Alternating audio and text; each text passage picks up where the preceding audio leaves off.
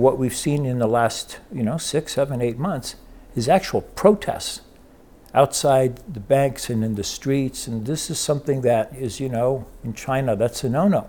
Right. You don't want the population getting angry and picking up sticks and clubs and whatever they can because, uh, you know, this is how revolutions get started.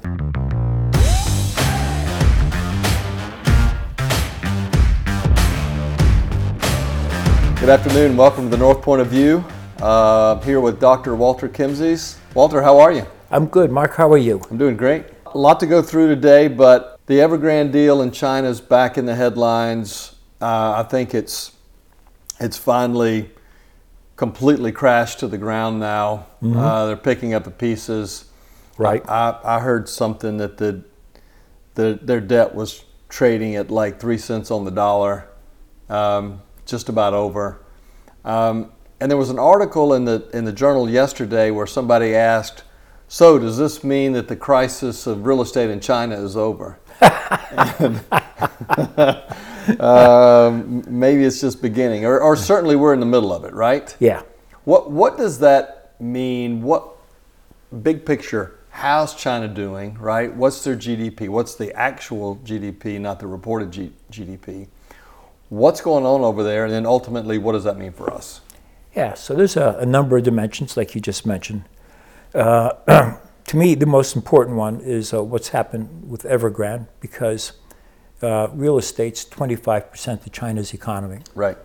And uh, it's not just uh, Evergrande, who's, uh, who's, uh, who just blew up, but uh, the number two, and I forgot the name of it off the top of my head, the number three, they've also all crashed and burned. Right. And then when you go down to the much smaller developers, uh, it's a raging forest fire, Right. right? Uh, people are, are trying to get their monies back from the bank because the deposits they made for uh, the, the, the construction of apartments or houses, uh, it's not happening. Right. And so these developer, developers don't have the money, and they can't, um, and they, can't proceed. And when you go to the bank to get your money, you can't get your money. And what we've seen in the last, you know, six, seven, eight months is actual protests outside the banks and in the streets. And this is something that is, you know, in China, that's a no-no. Right. You don't want the population getting angry and picking up sticks and clubs and whatever they can because, uh, you know, this is how revolutions get started. And I, a side question is: Is bankruptcy in China similar to, to bankruptcy filing in the U.S.? I, I don't know. No, in almost the entire world, I would say it's uh, it's f- much worse to go file bankruptcy in China or Europe or, or Brazil. The uh, the bankruptcy laws are terrible. In some cases, you can never again have a checking account. You know, you have to go to the bank and get you know, printed checks for you to pay bills if you need to pay that way. Uh, you're allowed to hold debit cards, but not credit cards. And so, when you look at a business in China that's that f- stumbled, and they're trying to get back on their feet, they need access to credit, but you're not allowed to because you went bankrupt. Right. And so the, the culture of, you know, failed once you're done, compared to the United States where you've been bankrupt before, okay, how much do you need to borrow? Because, you know, you've learned, you know, we can, we look around the back and so, you know, and see your scars.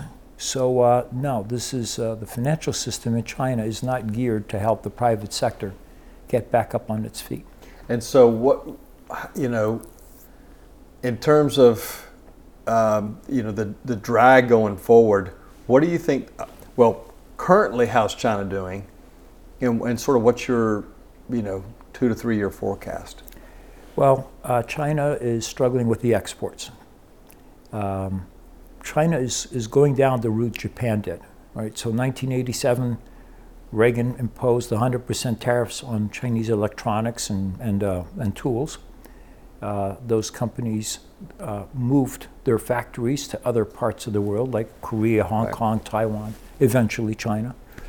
And uh, they would make the components in Japan, ship it over to these other countries without tariff, assemble the final product there, and, sh- and those other countries would shift it to the US with minimal tariff. And that's how the Japanese companies got away with it. So Japanese companies, they were okay. Japan economy just got slapped to the ground. They were already overvalued. You know, the uh, you look at the valuations of banks and real estate in Japan in 1989 relative to GDP or any other measure, it was astonishing.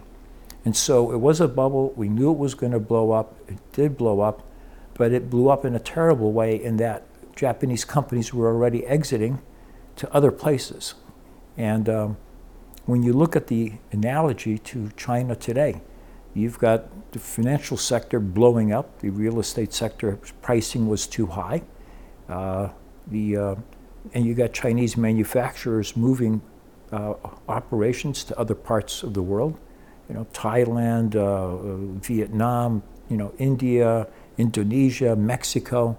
Uh, you know, the, it's, it's really, really tough uh, for China at, at this point. I mean, the only thing that the Communist Party could do to completely change its stars would be to drop this, you know, state intervention in the economy stance, which is what they've been doing, and go back to be more of a free market economy, which is what, what they were 10 years ago.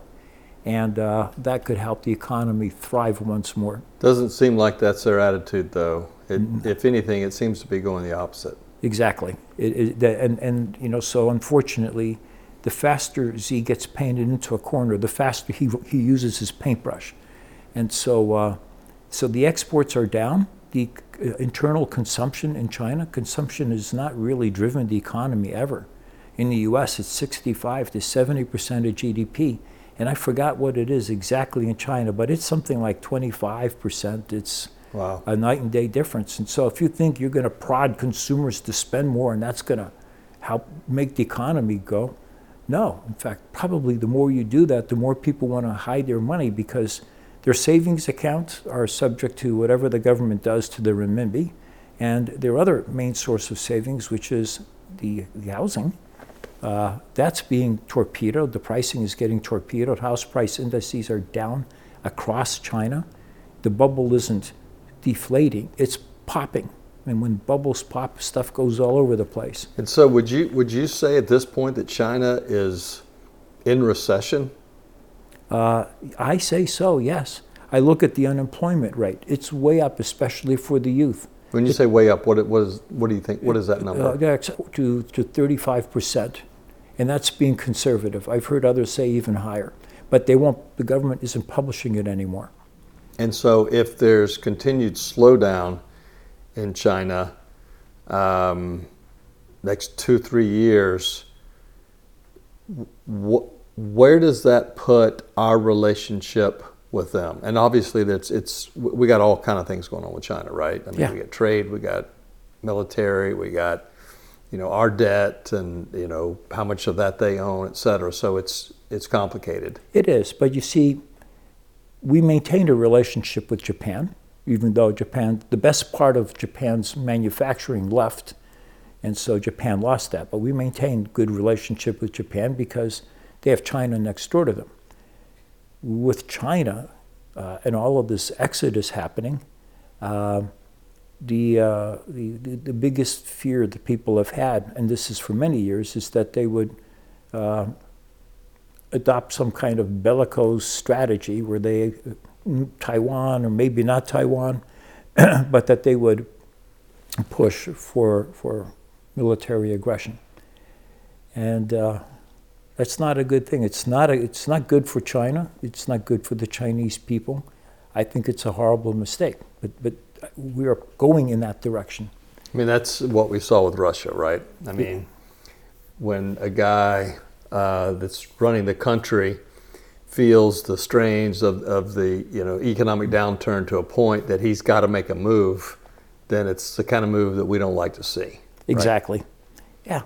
So, what we have in the world is a big push by several countries China, Russia, India, North Korea. Uh, I call it CRINK because it's just easier to say all the, the initials at once. But uh, they keep talking about a new world order. And uh, no, they, they don't appear capable of building a healthy economy in a new world order. Otherwise, I'd be all for it. You know, we've got some jackass politicians in our country. That's a transition to our next podcast. Walter, always great to be with you, man. all right, good seeing you, Mark. Thanks. Take care. All right. Thanks, guys.